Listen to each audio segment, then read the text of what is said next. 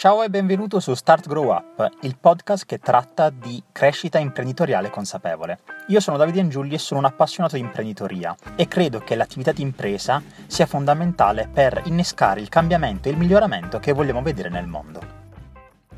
In questa puntata di Start Grow Up l'ospite è Raffaele Gaito, per chi non lo conoscesse, Raffaele è un growth coach, e cioè avrà modo di parlarcene durante questo episodio, ma è anche autore, speaker, blogger, un imprenditore digitale e personalmente considero essere il mio mentore o comunque uno dei miei mentori dal punto di vista dell'imprenditoria digitale, ma soprattutto del modo di essere con i suoi studenti, i suoi clienti e con tutti quanti coloro che entrano in contatto con lui. Con Raffaele discutiamo diversi argomenti, in particolare parliamo di quella che è la creatività data driven, la curiosità, ma anche un argomento a lui molto caro, ovvero la pazienza.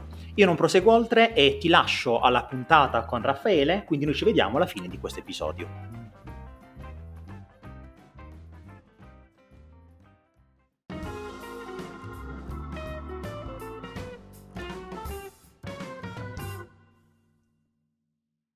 Ti do il benvenuto in questa puntata di Start Grow Up, Raffaele. Grazie mille per essere qui con me oggi. Ciao Davide, grazie a te dell'invito, è un, un super piacere. Grazie mille, grazie mille. Era da un sacco di tempo che volevo intervistarti, quando mi hai dato la disponibilità, ho detto, tutto quanto perfettamente. È vero che tra l'altro eh, sono passate settimane, forse mesi, no? da quando ci siamo detti ok facciamolo e poi per esatto. trovare lo slot giusto per farlo. L'abbiamo detto quando io avevo pubblicato forse la puntata numero 7, adesso okay. ne ho pubblicate forse una cinquantina in più di quelle puntate, quindi è passato un po' di tempo, però... però ti avevo detto prima faccio un po' di esperienza, mi regolo un po' con il podcast eccetera e poi avrò il coraggio di dirti Raff facciamo un'intervista e bello, di bello, parola bello. almeno.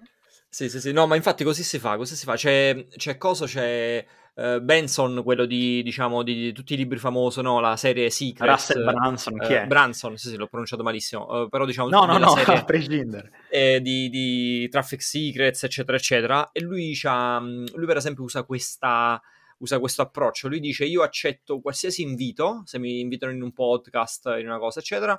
Però la persona deve aver fatto almeno 100 episodi. Non mi interessa quanti follower ha, però voglio sapere che è stato consistent, ok? Che quindi quella roba okay. la sta facendo, no, non che hai aperto il podcast l'altro ieri, mi inviti e poi dopo una settimana ti scocci e chiudi il podcast. Quindi cioè, non mi sì, interessa sì. chi sei, non devi essere famoso, però voglio vedere che hai lavorato, che hai fatto delle puntate...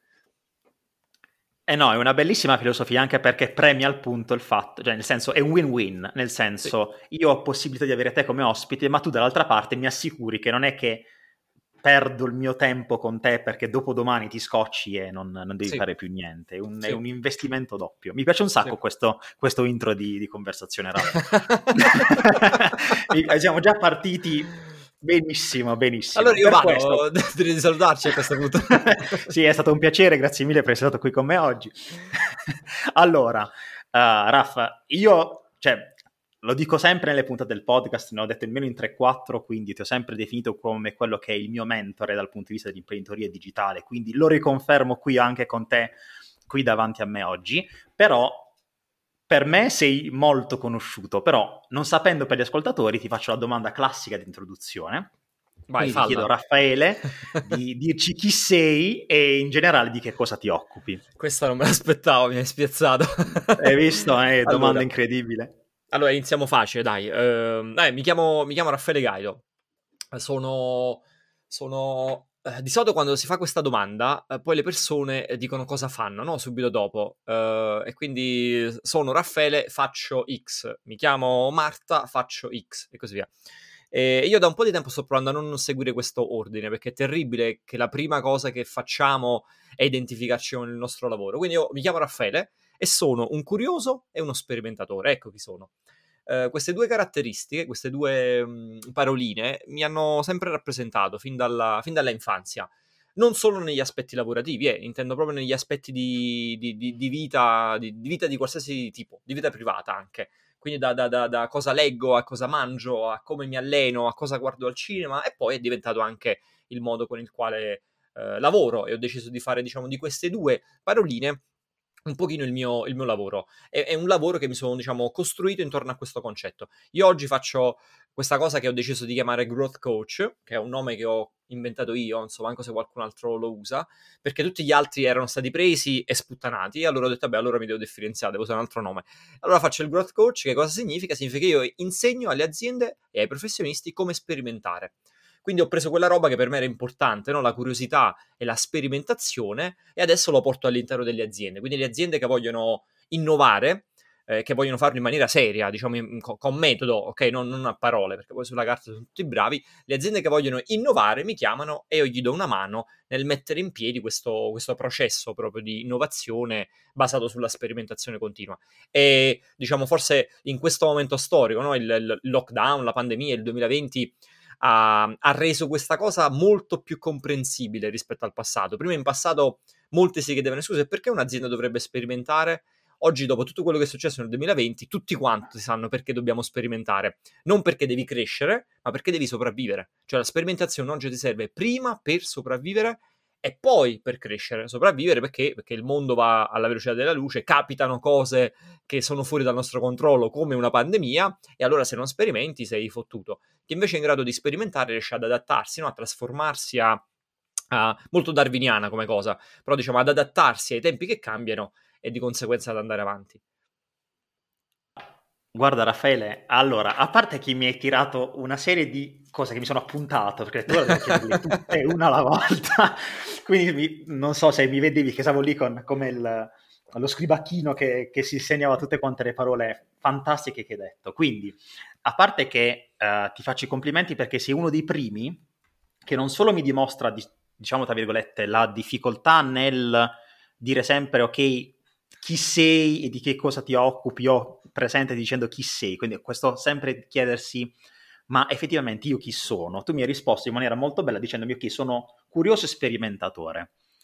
Per arrivare a giungere a, questa, a questo assunto, che sei un curioso e uno sperimentatore, hai seguito un tuo percorso, hai seguito un, un qualche metodo che ti ha permesso di, di capire chi fossi effettivamente, inquadrarti in questo caso in questi due termini?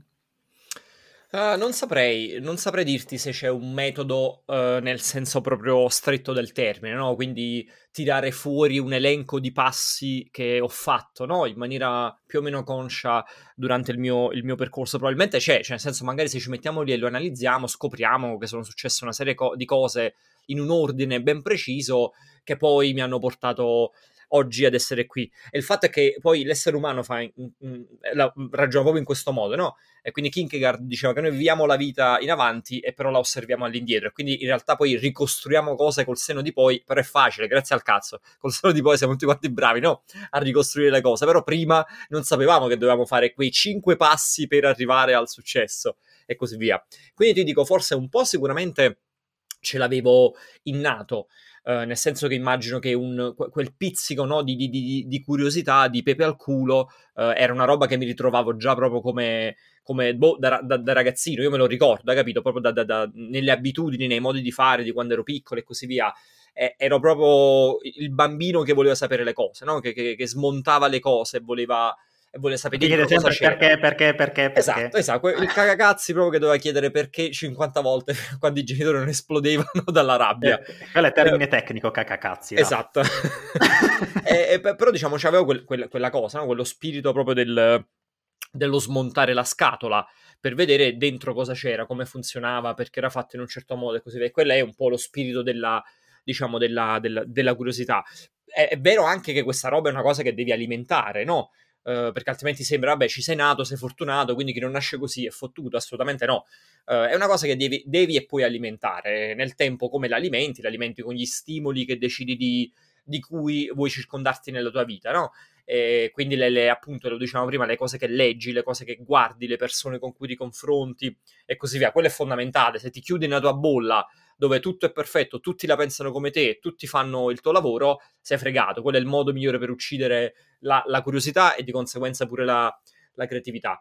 E poi la sperimentazione per me è sempre stato l'altro lato della medaglia, cioè io l'ho sempre viste come due cose strettamente collegate, no? E quindi il fatto di essere curioso mi portava a sperimentare cose nuove, eh, perché poi alla fine sei veramente una persona che sperimenta solo se c'è questa curiosità di base, e lo noto anche nelle aziende, quindi anche quando parlo con imprenditori, professionisti, manager e così via, se tu di base sei una persona che riesce a mettersi in dubbio e a mettere in dubbio, e questo è fondamentale per la curiosità, eh, riesce anche a sperimentare, perché chi sperimenta fondamentalmente è una persona che si fa domande e quelli che sono sicuri di sé le domande non se le fanno perché loro pensano di sapere tutto della loro vita e pure della vita degli altri. Sono, quindi sono diciamo un po' se vuoi 4-5 concetti che sono tra di loro collegati, però di nuovo adesso dopo anni mi viene facile collegarli e dire ah ok allora guarda l'ordine è questo, fai questo, fai questo, fai quest'altro, però probabilmente mentre avveniva io non me ne rendevo conto, non stavo capendo assolutamente nulla di tutto ciò.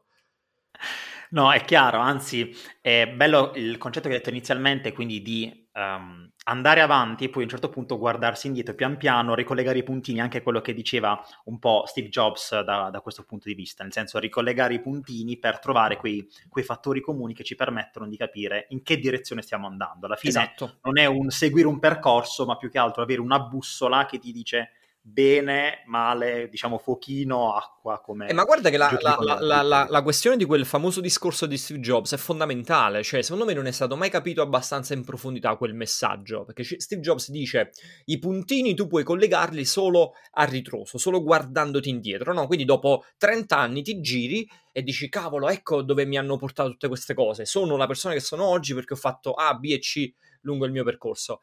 E questo lo puoi fare solo col seno di poi, solo dal futuro puoi farlo. Il fatto è che tu quando sei, diciamo, ne, nel, nel, presente e stai vivendo quei momenti, lui fa un passaggio e dice, e quindi dovete avere fiducia e pazienza che i puntini in futuro si potranno unire. E questo è fondamentale perché questo è il mindset che devi avere nel momento in cui quelle cose stanno capitando, perché altrimenti hai la sensazione di andare a cazzo di cane. Dici, ma io sto facendo cose nella vita che sono eh, assolutamente non collegate tra di loro. Eh, molte persone no, sono, hanno una terribile paura di questa cosa, ma proprio quell'ansia di dire, oh mio Dio, ma non capisco, cambio progetto in continuazione, cambio lavoro in continuazione, cambio città in continuazione, eccetera, eccetera, e abbiamo la paura che stiamo perdendo tempo, eh, che non abbiamo un'unica grande vocazione, eccetera, eccetera. Poi succede che ti guardi avanti dopo 30 anni e dici, oh cavolo, se io non avessi avuto tutte quelle esperienze, se non avessi fatto quel percorso così, no, frastagliato, eccetera, eccetera, non sarei mai arrivato qui. Quindi lui dice sì, da un lato è vero che i puntini li puoi unire solo guardando indietro, però mentre stanno succedendo devi essere fiducioso del fatto che un giorno le unirai, è solo che mentre lo vivi quel momento non ne capisci l'importanza, è questo, no? E poi lo, lo, lo te ne accorgi dopo col, col, col seno di poi. E ehm, mi sembra che nelle tue parole si collegano molto due concetti che hai espresso prima, ovvero il presente, quindi l'importanza di fare qualcosa adesso e in maniera pienamente, diciamo, consapevole, cioè fai quello che stai facendo senza fregartene del futuro, di quello che potrebbe essere, quello che non potrebbe essere.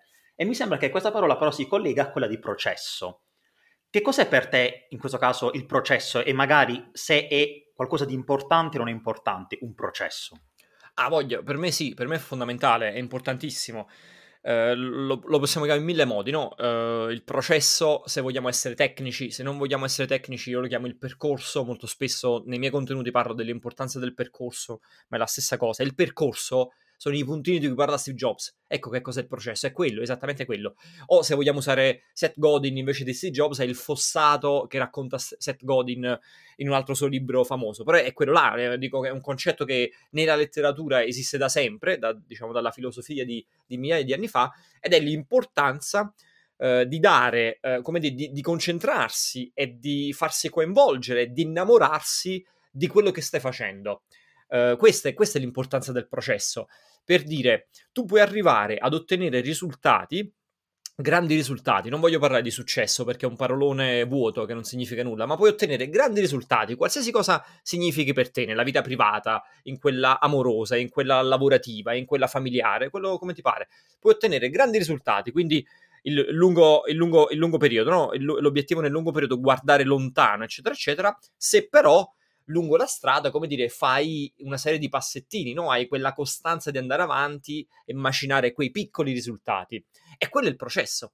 Cioè, l'importanza di avere degli obiettivi a lungo termine, degli obiettivi a, breve termine, è per questo. Perché mentre viaggio sapendo dove voglio andare, dove voglio essere tra dieci anni, tra vent'anni, no? La famosa visione, eccetera, eccetera, però poi devo sapere cosa fare domani, cosa fare entro la fine settimana, cosa ottenere a fine mese, a fine trimestre, se sono un'azienda e così via. Quindi il processo è questa parte qui è proprio il day to day, è il quotidiano, diciamo, quella parte che è meno figa da raccontare, meno cool perché non si legge da nessuna parte, perché è fatta di inciampi, di errore, di, di pugni nello stomaco, di porte in faccia, di cazzate che combini, eccetera, eccetera, che però passettino dopo passettino ti porta poi ad ottenere quel grande risultato, qualsiasi cosa significhi grande risultato per te. Raffaele, um, oltre che tutto questo discorso penso si possa um, vedere anche sotto quello, l'adagio filosofico cinese che dice un viaggio di mille lì inizia sempre con un singolo esatto. passo, cioè il fatto di arrivare, come dicevi tu, lu- nel lungo periodo, però se non fai il passo come si deve adesso rischi di arrivare da tutt'altra parte in pratica. Si ricollega anche a una questione che ti ho detto proprio prima di, di finire quello che hai detto poco fa, ovvero il day to day significa anche far caso a tutte quelle che sono le attività che facciamo e gli errori. Per questo ti chiedo che cosa, che cosa è per te un errore e che significato ha?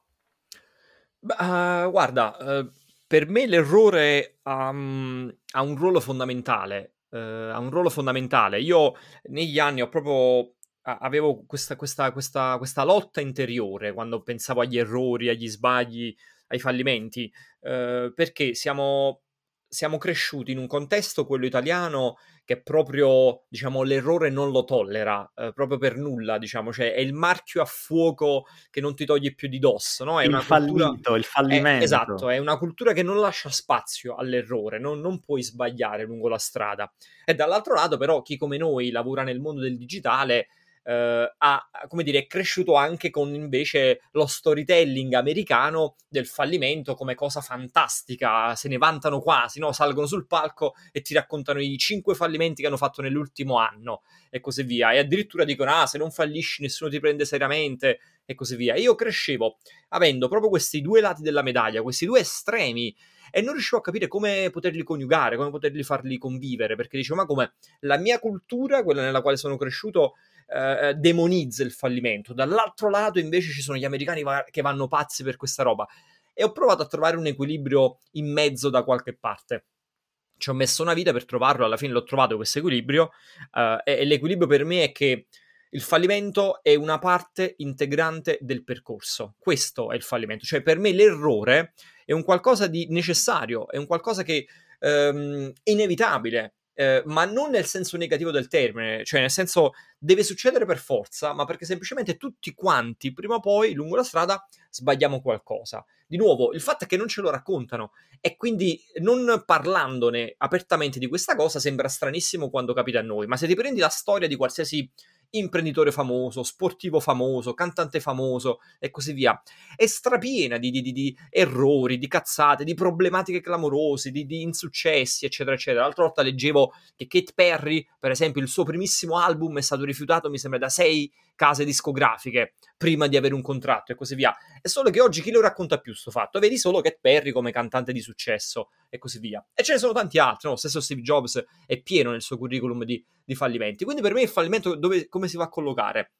È un pezzettino necessario e fondamentale del percorso. Per me l'equazione è diventata molto semplice oggi, ce l'ho chiara ed è se sbagli impari, se impari cresci e quindi significa che se sbagli cresci per me è, è, veramente così semplice, cioè non puoi crescere se non sbagli. Nel momento in cui ho fatto mia questa cosa, ho accettato l'errore come parte integrante del mio percorso, della mia quotidianità, cioè ogni giorno faccio errori, poi a volte sono piccole sciocchezze, a volte sono mega cazzate e così via, però ognuna di esse si porta dietro qualche, qualche piccolo insegnamento. Anche qui no, ci sono diversi proverbi che, che lo dicono, eh, il, il, vero errore è quando lo fai due volte, quindi la, diciamo, la cosa importante è che poi uno dagli errori impara qualcosa e non lo commette più, no? In qualche modo cambia quell'aspetto, come dire, se poi lo fai due, tre, quattro, cinque volte, significa forse lì devi lavorare un po' su di te. Là forse non, non, sei proprio sicuro di averlo fatto bene, esatto. bene quell'errore.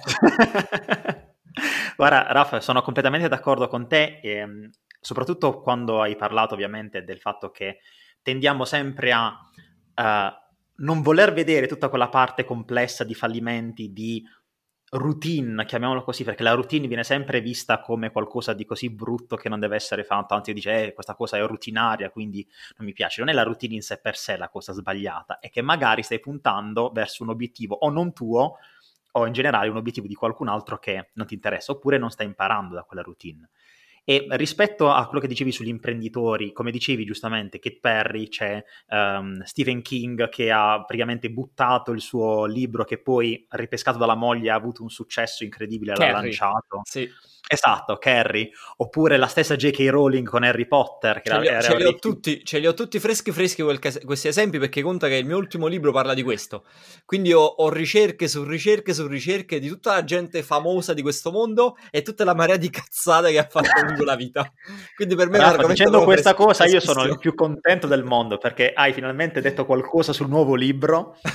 Non era in programma a fartelo dire, però visto che l'hai detto è fantastico perché io pure sono contentissimo di saperlo e sicuramente si tratta di queste cose, tranquillo che me la vado a prendere, perché è, è corretto, nel senso, anche quando ve- vediamo i film, spesso capita, una volta mi è capitato vedendo ultimamente uh, The Founder, la storia sì. di Ray Kroc, The Founder inizia quando lui ha 56 anni, solo che lui in quei 56 anni ha fatto una marea di cazzate, sì. però tutti se lo ricordano perché alla fine ha fondato McDonald's. Però sì. i 56 anni sono quelli che effettivamente forse hanno contato sulla, sulla sua storia, sulla sua capacità imprenditoriale.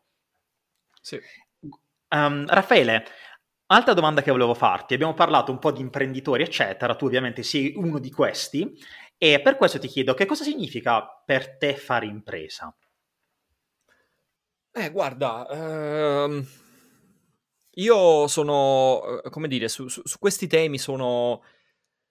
Mi, viene da utilizzare la parola romantico, però forse la parola no, non è la parola giusta, anche perché poi molto spesso eh, diventa sinonimo di, di, di, di, di naive, no? di ingenuo. Però sono un romantico, cosa voglio dire? Voglio dire che per me eh, l'imprenditore è questa figura no? che, che riesce a creare valore nel mondo e se lo fai in un certo modo e riesci ad avere un certo tipo di impatto e quindi lo fai per i motivi giusti, e quindi citiamo qua un altro dei miei autori preferiti, il famoso perché che ci ricorda sempre Simon Sinek, se lo fai per i valori giusti, se lo fai perché alla base hai proprio delle motivazioni di un certo tipo, no? è un certo perché, eccetera, eccetera, per me l'imprenditore è una di quelle figure che nel mondo può avere l'impatto maggiore sul, sul mondo. Eh, a volte l'impatto ce l'hai su un gruppo piccolo di persone, a volte sei fortunato ad avere l'impatto su migliaia, su milioni di persone e così via, però l'imprenditore è questa figura. Il problema qual è? Il problema è che nel sistema Uh, odierno, no? capitalistico, ma di quello estremo cattivo che è diventato, che, che sicuramente è un, è un, estremo che abbiamo oggi, l'imprenditore raramente viene visto in questo modo, anzi in molti casi eh, diventa quasi sinonimo di, di, quello che vuole sfruttare i lavoratori, eh, di quello che non vuole pagare le tasse, usa i trucchetti, di quello che fa questo e quest'altro, eccetera, eccetera. Invece per me, proprio nella sua accezione originale, è proprio quella persona che ha la capacità di creare valore, quindi individua un bisogno no? sul mercato, un'esigenza, una problematica e fa della sua missione di vita risolvere quella cosa, sistemare quella cosa, migliorare quella cosa, no? uh, mettere, mettere un bo- una bandierina lì e, e aiutare in qualche modo un gruppo di persone, che poi può essere un gruppo piccolo di persone, un gruppo grande di persone, però riesce ad avere un impatto su, su di loro. Quindi eh, chiamami romantico oppure chiamami naive, però diciamo nella mia visione eh, fare imprese è questo e, e, quello che faccio io quantomeno è cercare di fare questo e diciamo e quando guardo a esempi di persone che mi hanno ispirato erano persone che cercavano di fare questo. La tua definizione di imprenditoria non rende te romantico, ma rende te e tutti quanti noi, me e gli ascoltatori romantici, perché l'obiettivo per cui ho creato il podcast Start Grow Up, Start Grow Up è proprio questo, ovvero far sì che l'imprenditoria venga vista come quello strumento capace di innescare il cambiamento e il miglioramento che vogliamo vedere nel mondo, perché proprio attraverso questa forza, il creare valore per gli altri oltre che per se stessi ci permette di migliorare la società e le condizioni in cui ci troviamo. Altrimenti, se non avessimo avuto gli imprenditori, ci ritroveremmo ancora all'età della pietra a spingere la ruota uh, gigante invece di essere in, in, questo caso, in questa situazione.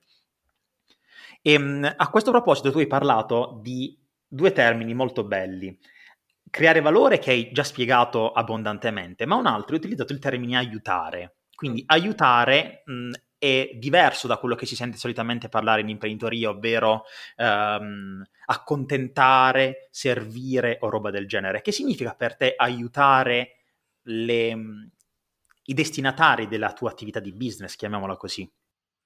Guarda, eh, in realtà, cioè, per me il concetto è veramente molto semplice, eh, quello di aiutare. Come dicevo prima, eh, significa che tu hai eh, individuato, perché magari l'hai incontrato tu personalmente nella tua esperienza, un, un, una problematica, una difficoltà, una frustrazione di qualche tipo sul, sul mercato. E spesso capita a, a, te in prima persona, no? Perciò poi ti fiondi in un'idea e diventi ossessionato con un'idea, perché magari ci sei passato tu in prima persona e quando affronti quella cosa decidi ok, l'ho risolta oppure ho capito come risolverla e ora quello che voglio fare è risolverlo anche per altri. Quindi per me aiutare significa proprio questa cosa, no? Che nel momento in cui è emersa un'esigenza, una problematica, un bisogno, no? Chiamiamolo come lo vogliamo chiamare, altrimenti problematica sembra sempre che deve essere qualcosa di clamoroso. Può essere anche un bisogno, no? E poi i bisogni sono di diverso tipo, cioè, cioè noi abbiamo anche il bisogno di socializzare, di, di, intrattenerci, di divertirci e così via, e quindi eh, anche chi fa un contenuto divertente su YouTube in quel momento sta no? eh, creando valore, non, non, dobbiamo pensare solo a chi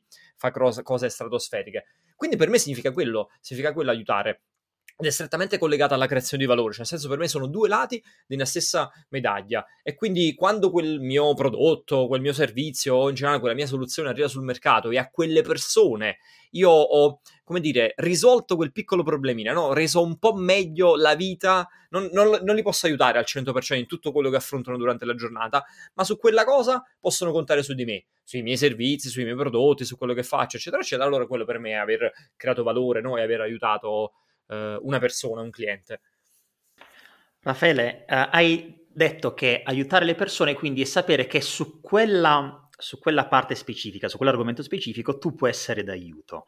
Quindi ti chiedo, nel senso mi sembra di capire, e da qua nasce la mia domanda, che c'è anche un discorso di, fo- di, focalizzazione dietro, quindi non è che dici ok, devo risolvere tutti i problemi del mondo, ma devo risolvere uno in particolare. Quanto è importante per te la focalizzazione nella tua attività e in generale nella, nel tuo modo di fare impresa? Guarda, questo ovviamente è una cosa che varia tantissimo da caso a caso, no? da impresa a impresa. Quindi, eh, diciamo, nel mio caso, eh, ovviamente il mio caso è diverso da una multinazionale che, fa, che, che serve no? Mi, milioni di persone o miliardi di persone, allora probabilmente quella focalizzazione l'ha, dire, l'ha persa da un po' o magari è focalizzata in diversi, in diversi aspetti.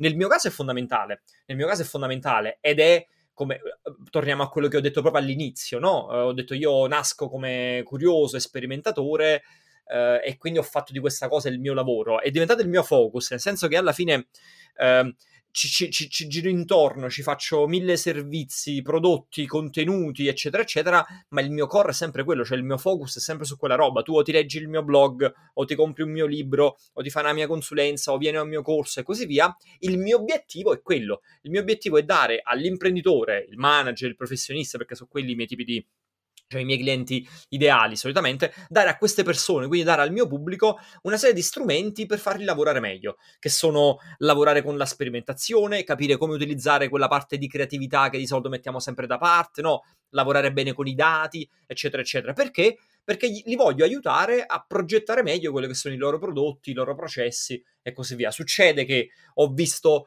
lungo la strada, e ci sono passato io in, prima persona, no? abbiamo detto prima che a volte lo vivi tu per primo il problema, la quotidianità di chi fa impresa è una quotidianità fatta continuamente di scadenze, di rincorrere qualcun altro, stare dietro alle tempistiche, sei sempre in ritardo, eccetera, eccetera. Perdi completamente il focus a un certo punto, ti si sputtanano le, le priorità e così via, e ti ritrovi veramente a rincorrere. E quando rincorri, il problema è che perdi la visione, cioè perdi la visione, ti dimentichi dove stavi andando, ti dimentichi perché stai facendo le cose e così via.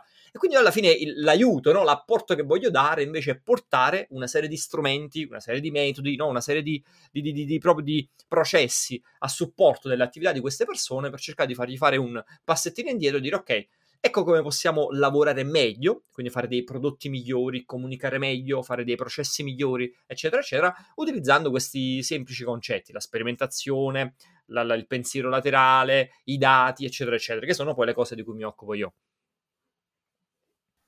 Hai detto prima il termine creatività, ti ho visto molto preso quando hai detto il termine creatività, l'hai detto in realtà un paio di volte ed è una domanda che mi è, mi è sorta, ovvero spesso si parla mh, di questi imprenditori che uh, sono molto focalizzati, sono molto, uh, diciamo, lavorano a testa bassa. E quasi la creatività non viene molto spesso associata a loro, mentre invece vorrei sapere da parte tua qual è l'importanza della creatività nell'attività di impresa e come questa può essere magari una, una risorsa davvero utile. Guarda, allora, il, secondo me, dal mio punto di vista, il problema è che quando pensiamo alla creatività eh, la, la, immaginiamo veramente come qualcosa di troppo complicato per noi, fuori dalla nostra portata, che non fa parte del nostro modo di essere e così via. Io dico spesso, faccio questo esempio a volte, dico mi capita di andare in azienda, delle volte mi presentano un team di persone con le quali dovremmo lavorare a un certo punto e mi presentano le varie persone e mi dicono ah, Raffaele, lui è Davide, è il nostro creativo. E quando fanno questa cosa, quando dicono questa frase, questa espressione, io vado, vado su tutte le furie, cioè mi incazzo proprio, dico perché voi in azienda avete una persona che è un creativo e tutti gli altri non lo sono, cioè, che sono degli idioti le altre persone che mi hai appena presentato. Dobbiamo uscire dall'ottica che la creatività è, è, che la creatività è un, è un, ruolo, è una job description, è una persona in azienda. È assurda questa cosa, è surreale se ci pensi. Quindi paghiamo uno perché deve essere creativo, tutti quanti gli altri vi pago, ma non vi permettete di essere creativi perché non vi pago per quello. E questa per me è una cosa che mi fa proprio incazzare come una bestia quando mi trovo in azienda a parlare di queste cose. Quindi Secondo me il problema di fondo nasce lì, no? Pensiamo che esista nel mondo una, uh, una, categoria di persone che sono questi creativi, illuminati, che riescono a fare cose fantastiche, e tutti gli altri che invece non lo sono. La verità è che la creatività è qualcosa che abbiamo tutti quanti, è una, come dire, un'abilità che abbiamo tutti quanti, innata. Uh, I bambini sono creativi per definizione, no? Uh, il problema è che io la tratto come un muscolo, quindi ci sono alcune persone che continuano ad allenare questo muscolo nel tempo, e sono quelli che noi chiamiamo, sbagliando, i creativi, e ci sono una serie di persone che invece questo muscolo lo lasciano morire, atrofizzare, no? sul divano con la birra e Netflix. E quelli sono quelli che noi pensiamo in, come non creativi. Quindi semplicemente dobbiamo ricordarci di allenare questo muscolo, cioè di stimolare quella creatività. No? Abbiamo parlato prima della, dell'importanza della curiosità. Quelle sono due lati di una stessa medaglia. La curiosità serve per stimolarti quella, quella creatività è fondamentale. Cioè, in, in, un, in, in, un, un, contesto come quello di oggi, no? in un mercato come quello di oggi, la velocità con la quale lavoriamo, la velocità con la quale il mondo si evolve, le cose cambiano, i trend nascono e muoiono e così via. La creatività diventa un elemento essenziale, ma per tutti. Questo vale per le aziende che sono tradizionali e per quelle che sono innovative, per quelle grandi e per quelle piccole. Non, non esistono casi nei quali qualcuno sta ascoltando e dice: Ah, sì, però tutto questo per me non vale perché io tanto faccio le scarpe e quindi non devo essere creativo. Oppure ah, per me non vale perché io faccio, non so, lavoro in banca e quindi non deve essere creativo. Tu puoi fare un lavoro in maniera creativa e non creativa. Questa è la questione. Tu puoi essere un programmatore ed avere un approccio creativo e un programmatore ed avere un approccio non creativo. Così come puoi essere un graphic designer e avere un approccio creativo e un approccio non creativo. Ma questa creatività come si aggancia al discorso sui dati? Nel senso, creatività e dati possono effettivamente coesistere o sono qualcosa che uno annulla l'altro? Questo è, questo è, nel, questo è nell'elenco dei, uh, dei, cliché sulla creatività, no? Quando pensiamo a... Uh, questo è proprio, è, è proprio, uno stereotipo della creatività, il, di nuovo, no? quella suddivisione di... Um, eh, delle persone hanno un approccio creativo, allora le altre persone hanno un approccio analitico, anche perché ce la portiamo dietro con la famosa storia della suddivisione delle due aree del cervello, eccetera, eccetera. Poi in realtà nel tempo si è scoperto che queste due aree collaborano molto sp- più spesso di eh quello eh che se. Se non collaborassero, penso che oh, veramente saremmo a compartimenti stagni. E, e, quindi di nuovo, questo è, un, è, è, diciamo, è un, um, anche quello, è un cliché sta roba della, diciamo, della creatività e dei dati. Io sempre più spesso parlo di creatività data driven, no? E quindi in realtà possono andare a braccetto queste due cose e devono andare a braccetto queste due cose, è fondamentale, cioè se sei in azienda, sei nel team, ma anche se lavori da solo e, stai, e hai un tuo progetto, ma riesci a mettere in piedi insieme queste due cose, allora diventa fondamentale. Cosa significa creatività data driven? Che tu hai comunque sempre bisogno dei dati, perché poi nel business le decisioni si prendono guardando, guardando i dati. Però la creatività la devi fare uh, come un elemento fondamentale del tuo processo, della tua quotidianità, delle tue attività. Prima parlavamo dell'importanza della sperimentazione. Quindi non creativi per lo scopo fine a se stesso di essere creativi, perché dobbiamo fare gli artisti, perché se fai l'artista è una storia, ma se fai l'imprenditore è un'altra. E quindi non perché devo dipingere un bel quadro o comporre una canzone, no? O fare un, una scultura, ma creatività per quello che mi serve a me nelle mie attività. Poi questa roba però andarla, come dire, a validare con i dati, quindi rimanendo comunque concreti e, e orientati ai risultati, perché poi facciamo impresa, altrimenti stiamo parlando del, del nulla. Quindi secondo me possono coesistere assolutamente e anzi parte del lavoro di quello che io faccio quando diciamo prendo un, cliente, un cliente lo affianco no? in questo processo di, di sperimentazione è proprio quello nel fargli capire in che modo queste due cose, queste due aree devono, devono convergere, devono andare a lavorare insieme, i dati da un lato e la creatività dall'altra. Guarda, Raffa, te l'avevo detto apposta questa cosa perché è una cosa che ho sentito anch'io molto spesso ripetere, nel senso o sei orientato ai dati o sei, o sei, una persona creativa, mentre invece, come dicevi giustamente tu, le due cose coesistono, anzi una supporta l'altra perché in questo modo si arriva molto più lontano, altrimenti un creativo fino a un certo punto, un creativo detto sempre tra virgolette, arriva fino a un certo punto, un analitico fino a un certo punto e se non si smuovono in qualche modo, non si, non si contaminano a vicenda, non riescono ad andare oltre. Certo, no, ma poi soprattutto è, diventa una visione veramente limitata e limitante. Perché? Perché succede che altrimenti il creativo diventa un creativo fine a se stesso. Quindi non lo so, mh, mm, ti, ti, produce eh, contenuti, eh, grafiche, landing page, sto dicendo cose a caso, no? però per fare un esempio, eccetera, eccetera.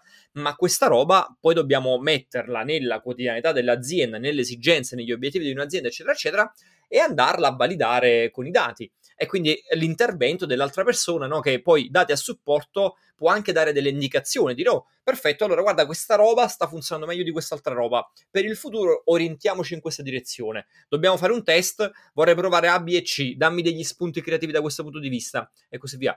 Quindi sono due cose che devono continuamente collaborare No, io li vedo come due lati di una stessa medaglia, cioè nel senso, per me è fondamentale e necessario che tu nel tuo processo, nella tua quotidianità, abbia sempre un po' dell'uno e un po' dell'altro. Completamente d'accordo, Raffaele, completamente d'accordo. Quindi grazie veramente per questa, per questa delucidazione, questa specifica che hai voluto fare, perché spesso, come dicevamo, non, non si sente parlare in questo, in questo, modo. Quindi avere questa tua opinione avvalorata da eh, tanta esperienza è qualcosa che veramente dà concretezza al, al tutto il discorso. Se lo, ce l'avessimo forse detto io e te come due persone normali che non lavorano in questo ambiente, forse saremmo stati presi per pazzi, però in questo ambiente mi sento che è, è, l'ambiente giusto per poter dire queste cose. Uh, Raffaele, io avrei ancora due domande però un po' più personali, diciamo Vai. così, prima di andare Spara. verso la conclusione. Personali per modo di dire, eh, per carità. allora, una riguarda le paure, che secondo me è un, uh, è un argomento che viene sempre collegato all'imprenditoria, ovvero il fare impresa è qualcosa che può spaventare, far paura. E per questo ti chiedo quali paure o quale paura in particolare hai dovuto affrontare prima di partire nella tua attività come imprenditore e come le hai affrontata o le hai affrontate? Allora, ehm, forse la prima cosa da dire è che la paura non scompare.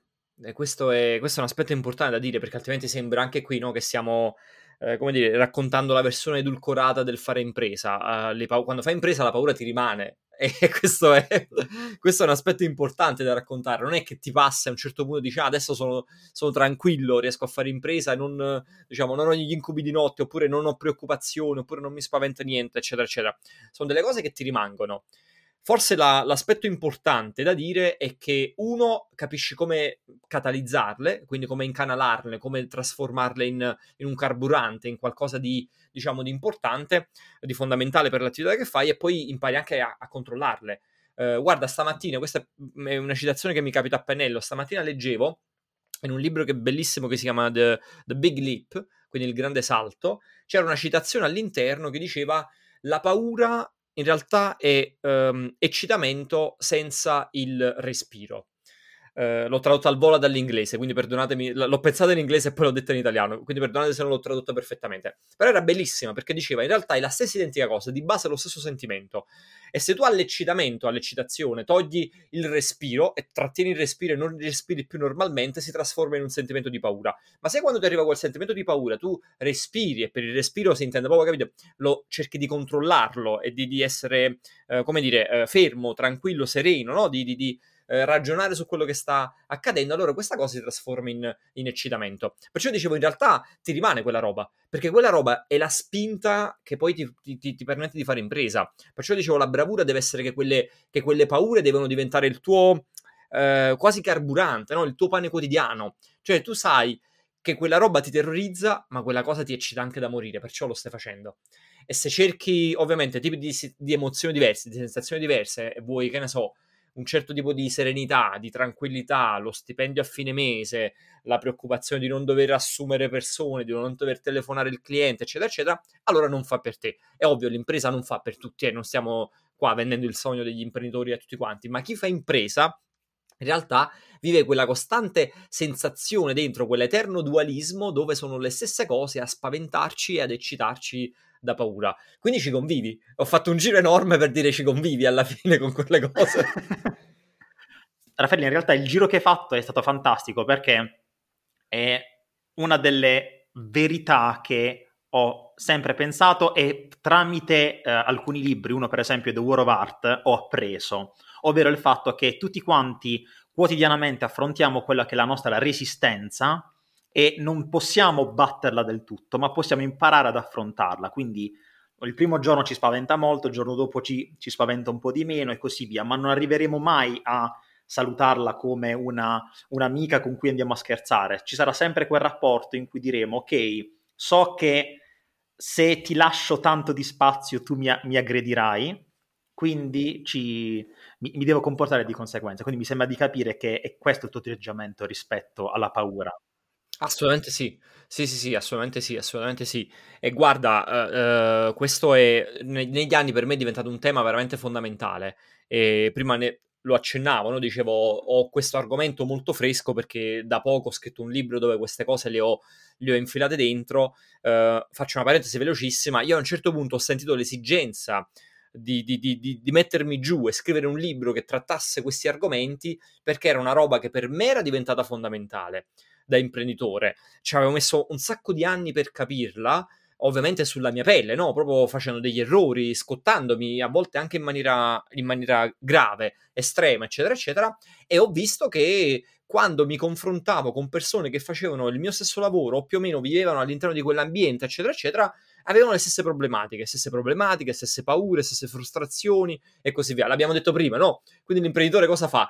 Eh, si rende conto di un bisogno, trova le esigenze, eccetera, eccetera, allora capisce che deve trovare una soluzione. E il libro che è nato è andato in quella direzione lì. Cioè, a un certo punto io ho detto, cazzarola, ma ci sono degli aspetti del fare impresa di cui non si parla mai, che sono fondamentali, cioè continuiamo a concentrarci sui eh, tecnicismi, no? la parte puramente di business, la parte puramente di marketing, la parte puramente tecnica, di strategie, di trucchetti, di tattiche, eccetera, eccetera, e tutto il resto? Cioè nessuno parla di come si sentono le persone che fanno questo lavoro, imprenditori, manager, professionisti, in generale chi ha un, un, un, tipo di carriera indipendente, perché poi non è solo una roba degli imprenditori, no? molte figure hanno queste, uh, queste emozioni e, è lo questi, spirito diciamo, imprenditoriale, diciamo, diciamo così. Condivide. Esatto, lo spirito imprenditoriale, cioè se tu parli con, con, uno sportivo che fa lo sport di lavoro, anche loro sentono le, le stesse problematiche, un cantante, anche un cantante sente le stesse problematiche, non devi fare solo lo start-up per...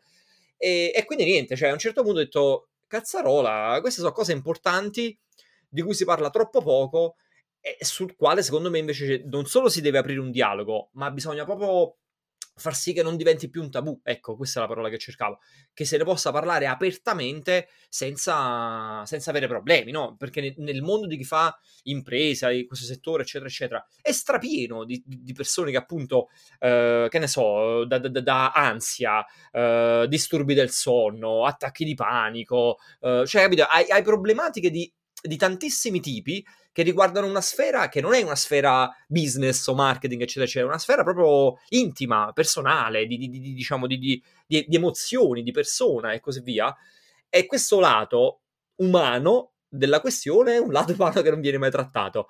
E secondo me è grave, secondo me è grave, cioè se ne dovrebbe parlare e come. E, è una, una cosa che a me piace tantissimo del posto dove vivo, l'Inghilterra, è che invece la cultura anglosassone ha sempre avuto ehm, molti meno tabù da questo punto di vista, no? Si riesce più facilmente ad affrontare questa, questa cosa. Uh, in Italia non lo so, cioè secondo me non ancora o non abbastanza. Ma in realtà uh, questi argomenti di cui, di cui, parli, essendo anch'io un professionista da questo punto di vista, mi ritrovo, mi rispecchio in queste situazioni e il modo in cui sto cercando, tra virgolette, di risolverli è individuando quegli imprenditori, in questo caso come te perché per me la tua mentalità è il modo giusto di approcciare a mio modo di vedere, l'attività di impresa, o comunque anche imprenditori che hanno uno spirito imprenditoriale, ma anche, tra virgolette, spirituale. Parlo di gente come Brunello Cuccinelli Yvonne Chonard, certo. um, parlo di uh, Niccolò Branca della Fernet Branca, persone che hanno iniziato anche un percorso spirituale, un percorso interiore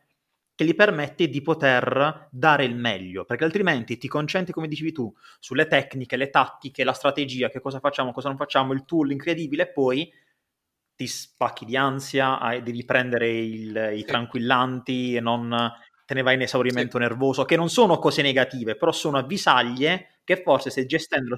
Che esattamente, non va. esattamente.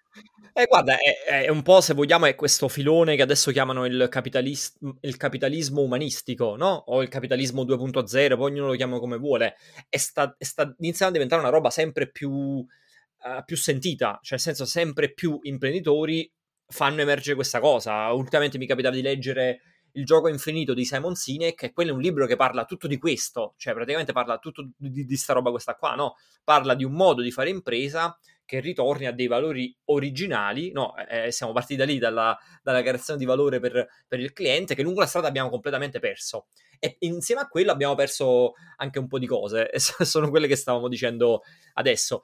Fa strano, no? Fa strano perché non se ne parla molto spesso, però in realtà se ne dovrebbe parlare, cioè secondo me non c'è nulla di eh, di male, anzi paradossalmente finché lo lasciamo un tabù, questa cosa diventa anche difficile proprio da gestire emotivamente da chi ci passa. Cioè oggi quanti imprenditori possono, non lo so, raccontare apertamente di aver avuto un problema di depressione? È difficile perché si beccherebbero subito un bollino indelebile, no? A vita. E invece sono cose importanti sulle quali bisogna, bisogna discutere. Raffa, assolutamente sì, anche perché nel momento in cui inizi a sdoganarle, inizi ad avere un approccio differente, altrimenti ti vai a trincerare sempre quell'immagine di voler essere perfetto, l'imprenditore perfetto, che non sbaglia mai, che... e poi ti ritrovi di conseguenza ad avere tutte quante una serie di situazioni non sicuramente piacevoli. Sì, sì, sì, ma, ma al di là di quello, Uh, al di là di quello che porta, come dire, dei grossi svantaggi a te, cioè alla persona coinvolta, il problema è che porta svantaggi a tutti quanti gli altri.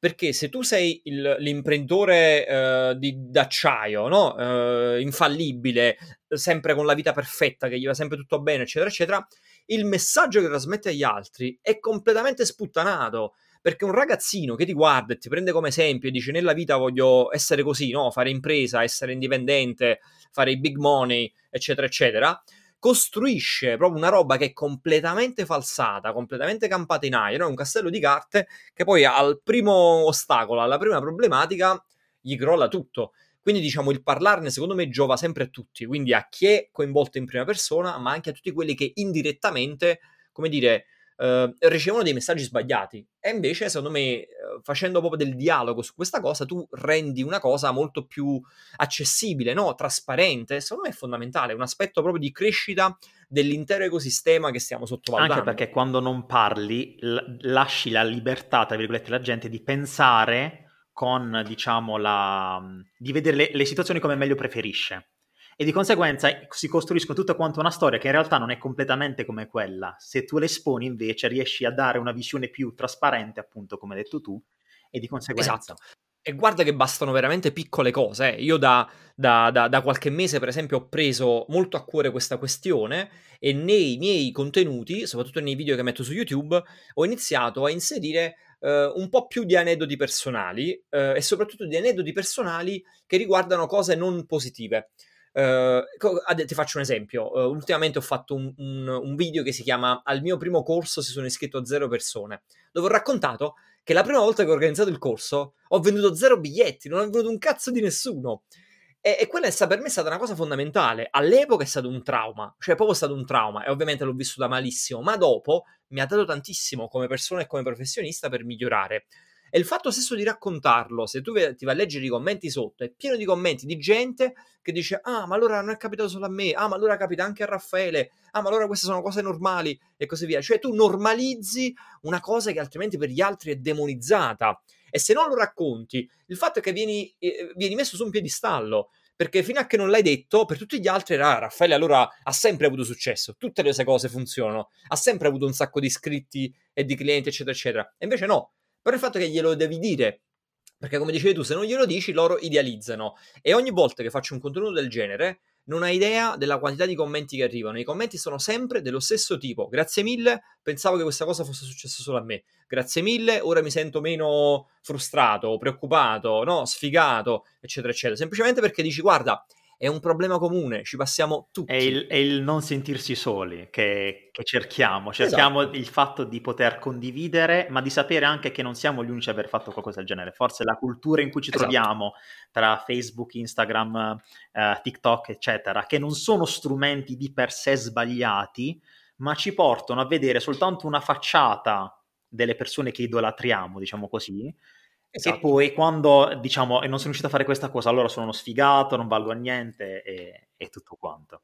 Esatto, cioè se, se, se, se, tutti gli imprenditori fino ad oggi su Instagram hanno solo messo le foto di quanti soldi hanno in banca o quanto è cresciuto il grafico degli iscritti o quanto ha convertito l'ultima campagna eccetera eccetera, ovviamente tutti quanti dicono oh mio dio devo essere super performante, guarda sono tutti quanti performanti. Poi a un certo punto è arrivato uno che ha detto oh sai cosa vi condivido oggi? Che ho fatto 0 euro questa è, questa è, la novità assoluta. Ora, se più persone dicessero, guarda che a volte capita, fai un prodotto e fai 0 euro, noi andremo a equilibrare questo scenario e dire allora ci sono casi nei quali fai 0, casi nei quali fai 100 e tanti altri casi nei quali fai 15, 28, 36, eccetera, c'è, eccetera. C'è un mondo di mezzo, soltanto che se non iniziamo a esatto. parlarne no, non si vedrà mai. Eh sì, Raffaele, sì, guarda, mi è piaciuto un sacco che siamo partiti dalla paura, siamo arrivati a tutto questo, quindi è meraviglioso, è meraviglioso. Io un'ultima domanda personale, poi andiamo alle conclusioni, perché sennò diventa Vai. da un podcast un sequestro di persone, non vorrei mai che ti arrivasse. diventa giù esattamente, esattamente. Sì, sì, che più o meno la capigliatura che ho anche io può essere paragonabile, però non siamo ancora a quei livelli. Allora, la domanda è, che consiglio daresti a te stesso diversi anni fa quando volevi iniziare a fare impresa? Eh, c- c- uh, ho una lista per la quale mi servirebbero le 3 ore e 40 di prima, non so se ce le abbiamo. no, provo, Prova a sintetizzare, provo a solo così. Uno, provo a sceglierne solo uno perché veramente, eh, diciamo, di, di, di, di, cose da dire al me del passato ce ne ho. Mi ricordo eh, a un certo punto, qualche mese fa, scrissi un, scrissi un articolo sul blog che era, si intitolava così, Una lettera a Raffaele del passato, perché avevo fatto delle riflessioni e volevo, e volevo condividerle. Guarda, se io dovessi scegliere una sola cosa, forse sceglierei... Cazzo, una è, è difficile, però dai, se devo proprio filtrare, sceglierne una sola, la, de- la delega. La delega, assolutamente la delega la delega, la delega, la delega, perché, ehm, perché la cosa che quando poi ho scoperto e ho sistemato, no? e quindi ho risolto nella mia vita da, da, da, imprenditore, è quella che forse ha avuto l'impatto maggiore. Quindi perciò se tornassi indietro partirei da quello, no? dire ok ci sono tante cose importanti, fa, tipo ritorno al futuro, entro nella DeLorean, vado, vado da Raffaele e gli dico allora ti devo dire un milione di cose, però partiamo da una, impara a delegare. Perché? Perché il fatto è che tu quando non deleghi, di, di base chi non delega solitamente è un perfezionista. Questo è il problema di chi non delega. E io, io lo, lo, lo, sono sempre stato. il problema dei perfezionisti qual è? Che non delegano perché pensano di poter fare la cosa meglio della persona a cui la stanno delegando. Quindi dicono: aspetta, ma devo dare questa cosa a quest'altro. E poi controllare come la fa. E poi se non la fa la devo rifare bene, eccetera. Cioè ci metto tempo, soldi, risorse, eccetera, eccetera. Tanto vale che la faccio io. Questo è il, è il pensiero, ho semplificato, ma diciamo questo è il pensiero più o meno che gira in testa ai perfezionisti. Il problema qual è? È che poi diventi il collo di bottiglia della tua attività perché ovviamente deve passare tutto da te. E, e, tu non ce la fai per questione di tempo, di, di, di, forza proprio, eccetera, eccetera, ma anche a un certo punto devi capire perché certe cose non le puoi fare, non le sai fare. E, e quindi la, la, la, la de- imparare a delegare e anche farsi un bagno di umiltà, un cazzo di bagno di umiltà e dire non sono onnisciente, non posso essere un tuttologo, certe cose non le devo fare io perché non le so fare. C'è qualcuno più bravo di me pago questa persona più brava di me, gli assegno questo compito e ho fiducia, torniamo e ci colleghiamo con i puntini iniziali, siamo partiti dalla fiducia e ho fiducia nel fatto che questa persona lo possa fare meglio di me. E la delega ha un potere potentissimo perché perché ti permette di crescere. Cioè la delega è quella cosa che ti permette di, di, di, crescere, perché ovviamente tu scarichi su di altri alcune attività, il che significa che tu puoi concentrarti su altre attività a valore e così via, e quindi puoi far fare uno step successivo al tuo, al tuo business, alla tua azienda, al tuo progetto, quello che è. E quando capisci l'importanza di questa cosa, allora capisci che delegare è fondamentale. Ti dico, per me non è stato facile, non è che il giorno prima non delegavo, il giorno dopo ho iniziato a delegare. La, le, le prime volte che ho tentato di delegare è stato un fallimento clamoroso perché ovviamente delegavo male, delegavo ma dicevo come dovevano essere fatte le cose, da perfezionista del cazzo di qui sopra. Invece la delega è proprio lasciare spazio alla persona, dare fiducia alle persone e, e semplicemente devi sapere che ci metti tempo prima di trovare le persone giuste per, per te. Quindi io ho fallito in tanti esperimenti di delega perché non sapevo farlo io e perché dall'altro lato non c'erano le persone giuste. Oggi che collaboro con diverse persone ci riesco perché ho trovato le persone che si incastrano bene con me, con il mio modo di lavorare, i miei tempi, i miei valori, no? il mio approccio e così via. Quindi uh, questa è sicuramente la cosa che gli direi a Raffaele del passato perché è quella probabilmente che ha avuto più impatto in assoluto. È un, bellissimo consiglio, Raffaele, questo della delega. Io le, recentemente leggevo Dritto al Sodo, un libro di di produttività non male, che in realtà è tradotto dall'inglese essentialism, molto meglio il titolo in inglese, devo dire la verità, e parlava proprio di questo fatto, la, la famosa matrice di Eisenhower in cui tu dividi le attività e dici ok, quali sono quelle che assolutamente hanno valore, ok, queste le faccio io, e sono quelle che apportano valore perché tu sei il primo a poter apportare valore, le altre, quelle che non faccio, che comunque mi distraggono dal fare le attività principali, devo delegarle, ma se non imparo a delegarle è tempo sprecato perché mi, mi autosaboto, come dicevi giustamente tu. E, e, la questione è anche, secondo me, da questo punto di vista, che mh, imparare a delegare, tu hai detto delegare, però delegare dici ok, facile delegare, come dici giustamente, però è una macro attività, perché delegare significa saper scegliere certo. le persone, saper capire come, cosa fare, quindi è, è un'attività bella complessa che diresti a te stesso nel passato. Sì, sì, sì, sì, sì, e richiede tempo. Richiede tempo e anche lì devi sperimentare un sacco, ma forse gli direi a Raffaele del passato di iniziare da quella proprio perché richiede tempo. Quindi prima inizi, meglio è, perché così magari no, ci metti, arrivi prima poi ad avere le persone giuste, uh, i processi giusti, no, il team giusto e così via. Fantastico, Raffaele, fantastico. Allora, guarda, le domande in realtà sono finite. Io ho tre domande di conclusione per finire questa fantastica intervista. Allora, te le leggo tutte e tre insieme, poi tu mi rispondi con l'ordine che preferisci. Allora, prima domanda è quale valore ti rappresenta? Seconda domanda è questa, vado proprio sul sicuro. Quale libro stai leggendo al momento o hai letto recentemente che ti sentiresti di consigliare? E terza e ultima domanda, quale citazione ti rappresenta? Scegli quale, da quale vuoi partire. Allora, Uh, il libro io sto leggendo tantissimo in questa 2021, sto, sto, sperimentando anche l'antibiblioteca di Eco, quindi veramente... E siamo sono, solo a gennaio, sono eh? immerso nei libri. esatto, sì, sì, sì, sono immerso nei libri più del solito, uh, però diciamo, e ne ho letto un paio ultimamente che sono veramente fortissimi, però in questo momento ho iniziato, sono a metà più o meno di quello che dicevo prima, che si chiama The Big Leap, uh, il grande salto, e, ehm, che come categoria è un libro di crescita personale, potremmo definirlo, che parla di molte delle cose che abbiamo detto oggi, e tra l'altro c'è anche un passaggio sul, sulla delega, eccetera, eccetera. Mi sta piacendo un sacco e, e, lo, e, lo, consiglio, lo consiglio perché anche se sono a metà, quindi non sono anche arrivato alla fine, è uno di quei libri che proprio ti, quindi, ti spinge un pochino fuori dalla zona di comfort, dici ma sei sicuro che hai realizzato tutto il tuo potenziale? Perché forse potresti fare un po' di meglio. E io ho bisogno ogni tanto di qualcuno che mi spinga, no? Perché io mi, mi, rilasso facilmente. Allora poi deve arrivare un libro che mi dice, oh, ma che stai a fare? Guarda che forse puoi fare di più. E dico, eh sì, allora dai, proviamo a fare di più. E poi ci riesco, dico, ah, cazzo, allora l'anno scorso ero col freno a mano tirato. Quindi vi consiglio questo qua. Poi, eh, pure sulla citazione ci, ci avrà un elencone, perché io sono un fissato delle citazioni. Allora, ehm, guarda, ne scelgo una, però non mi ricordo l'autore. Ne scelgo una che mi rappresenta tantissimo ed è fatto è meglio di, che perfetto.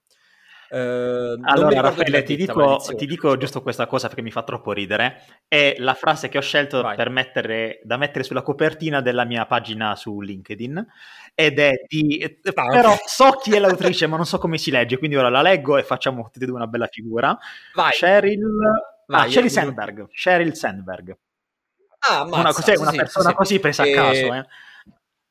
Sì, sì, sì, l'abbiamo dimenticata come se nulla fosse, eh, ma il fatto è che veramente sono un fissato di citazioni, quindi c'ho, c'ho, ce ne ho sempre un milione in testa, ne avevo già pensate tre o quattro da dire, però scelgo questa, perché se, se, devo dire proprio una che mi rappresenta è questa qui, cioè a un certo punto basta col perfezionismo, lasciati andare, inizia, metti fuori quello che stai facendo perché altrimenti non vai mai Ed avanti. è il consiglio per cui E ho lanciato poi- questo podcast. Ah, cioè, così, avviso ai naviganti, il motivo per cui cioè, parlando con Raffaele mi disse una cosa del genere, dissi va bene, andiamo, lui e Andrea Cesaro. Eh, vedi, ma io perché io, questo, perché io questa cosa la dico a tutti quanti, ma per un semplice motivo, perché la devo dire di continuo a me stesso. Eh, e siccome ho, ho proprio l'esigenza continua di dirle a me, per- perché come dicevo di base sono un perfezionista e i perfezionisti le cose non le vorrebbero mai mettere fuori, perché aspetta faccio quest'altra cosa, aspetta solo questo, aspetta solo questo, e invece mo l'ho presa proprio come una- una- una- un mantra de- della mia vita, no? proprio un, un qualcosa di ricorrente vivo proprio in, in quest'ottica. E l'ultimo, che è quello che era la prima domanda, in realtà, che era quello del valore. Guarda, eh, ti direi quello della pazienza. Perché. Perché pure lì forse ci avrei n cose da elencare, però se devo scegliere proprio uno che mi rappresenta e che forse è anche la chiusura perfetta, il fil rouge del- di questa oretta che abbiamo passato insieme, è questo della pazienza. Eh, pazienza non come immobilità, perché pazienza non significa, eh, non significa quello, no? Eh, quello è, è- è- l- l- l- quella è la pigrizia, a volte facciamo confusione. La pazienza ha un, ha un- ha un lato, eh, se vogliamo, negativo, eh, che è quello della pigrizia, che a volte per pazienza noi pensiamo a una persona immobile, no? Eh, moggia, eh, ferma nel traffico. L'arrendevole, quello che si arrende alla situazione. Esatto.